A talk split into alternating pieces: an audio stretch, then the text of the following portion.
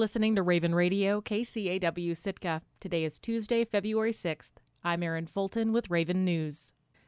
The Sitka Fine Arts Camp has won a $45,000 grant from the National Endowment for the Arts. Although it's a relatively small amount of money, the funding has major impact. It will not only help support camp programs, it also contributes to Sitka's growing arts economy. KCAW's Robert Woolsey reports. Unlike many nonprofit grants, the NEA money comes with few strings attached. It doesn't require the camp to launch a new initiative or to build or repair facilities. Some years ago, um, I was actually in D.C. meeting with program officers from the NEA. You know, he said that you don't have to like make a new program every year. You just have to do good work. Roger Schmitz is the executive director of the camp. Getting the nod from the NEA, he says, is like getting an audit. The organization has been vetted by the nation's top arts funder and been found worthy. And for a camp that now offers programs and performances year round, it's especially great that it doesn't have to create something new. There are so many grants where it's like, you know, we'd like to support you to come up with a new initiative. And you're like, okay, so where in the day are we coming up with a new initiative? We're kind of busy with what we got going on. Schmitz says that tuition covers only 50% of the camp's operating costs. The rest is made up through contributed income. The NEA funding is spent there and helps keep all the parts in working order. It goes into our general operations of the camp. It's part of the important side of contributed income that makes it possible everything from scholarships to art supplies to uh, hiring um, you know great summer staff. Schmitz says this is good for the camp and good for the community. The amount of contributed income raised by the camp annually is substantial and pays directly for the 900 meals a day the camp serves for four weeks during its summer sessions, its utility bills, sales taxes, and so on. But Schmitz says there's also leveraging. In the nonprofit sector, contributed income attracts contributed income. Although it's never been added up community wide, the arts are a major industry. We brought in about a million dollars in contributed income each year for the last 10 years. So that's, you know, that's 10, 10 plus million dollars of, of added money into the economy. And that doesn't include the indirect, you know, which is every summer we have about a, you know, almost a thousand people come into the community that are are coming because of our program. And, uh, you know, they're not staying a few hours. You've got, you know, our staff that are here for the anywhere from two weeks to, to eight weeks. You've got our, you have parents coming in uh, to see their, you know, to see their kids perform and present their works at the end of each camp. So, you know, bed and breakfast, Airbnbs, hotels, restaurants. It's a really big multiplier in the economy. All this amounts to big business for Sitka, which has many successful nonprofits. And Schmitz believes we see return on the investment every day. At the end of the day, profits aren't distributed amongst owners or shareholders. Profits are put directly back into the strength of the organization and its ability to expand and grow its mission. So when we grow, we don't get richer. When we grow, our community gets richer. Reporting in Sitka, I'm Robert Woolsey. Alaska school districts are facing unprecedented challenges in hiring and turnover. That's what school administrators told lawmakers on Monday. Lisa Parady leads the Alaska Council of School Administrators. We are struggling in the worst crisis Alaska has ever seen in terms of turnover. We can't recruit teachers. Fundamentally, that's very important to high quality instruction. The comments came during a two hour presentation before the House and Senate Education Committees featuring school and district officials from across Alaska. Parady says the struggle in hiring has led some districts to turn outside the U.S. to fill teaching positions. We are in such dire straits in terms of recruitment that we are um, in a position of, of needing to uh, hire many foreign teachers. I have an example of one district that has 87 foreign teachers. Alaska received 89 teachers through the J1 program in 2022 and more than 100 in 2021. But J1 teachers can only stay in the U.S. for three to five years, and district officials told lawmakers teacher turnover often results in lower student performance. Parady and her fellow administrators say part of the solution to the teacher shortage is more funding. Parady says increases in salaries and benefits would make the state a more competitive destination in an increasingly tight market for teachers and school staff.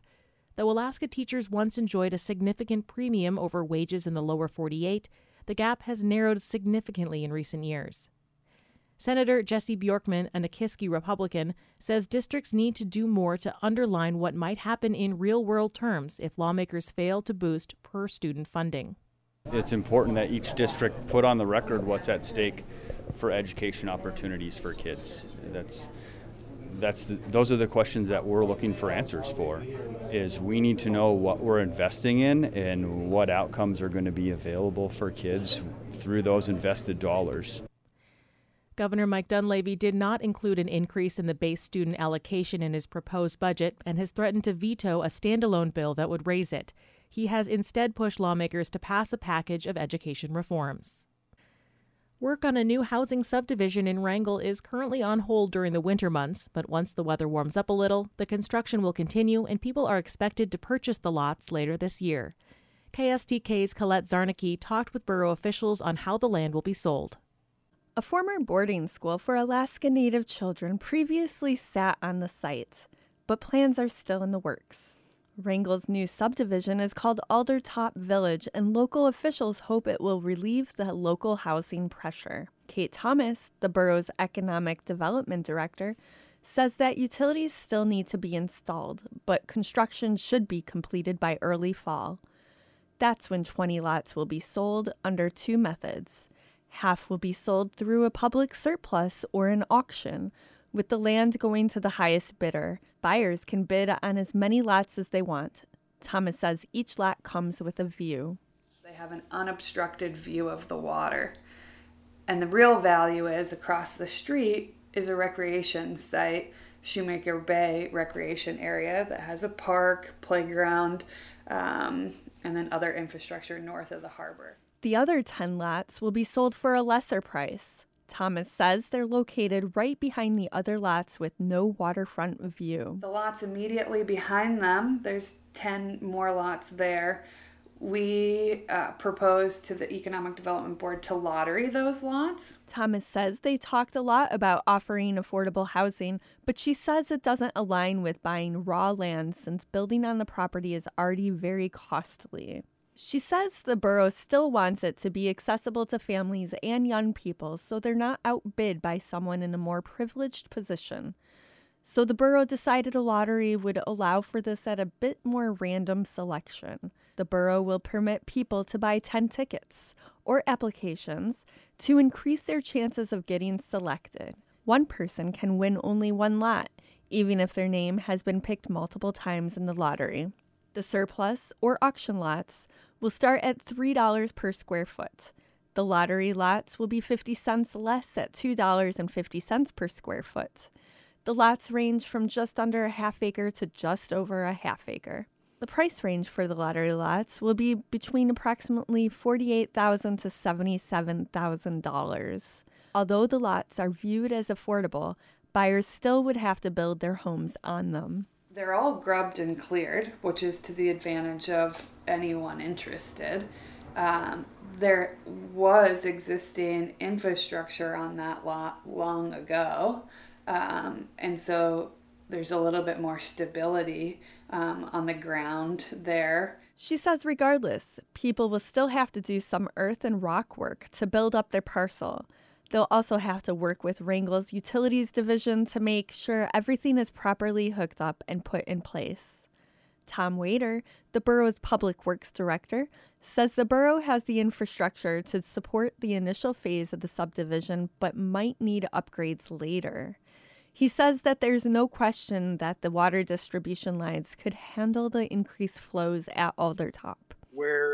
Could be an implication, I guess, down the road with water would be more, you know, during a drought implication, at which point, you know, we're we're in a tough position no matter what. Um, uh, you know, being in that, you know, if, if we had a significant drought one summer and reservoir levels drop. As for getting water to Aldertop, Wetor says there would be no issues with these 20 lots on lower elevations.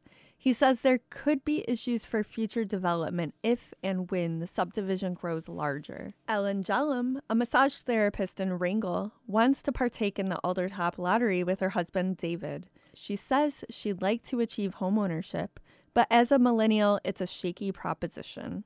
I yeah, I would love to have like a secluded property out the out the road, but I just don't know if I can afford it.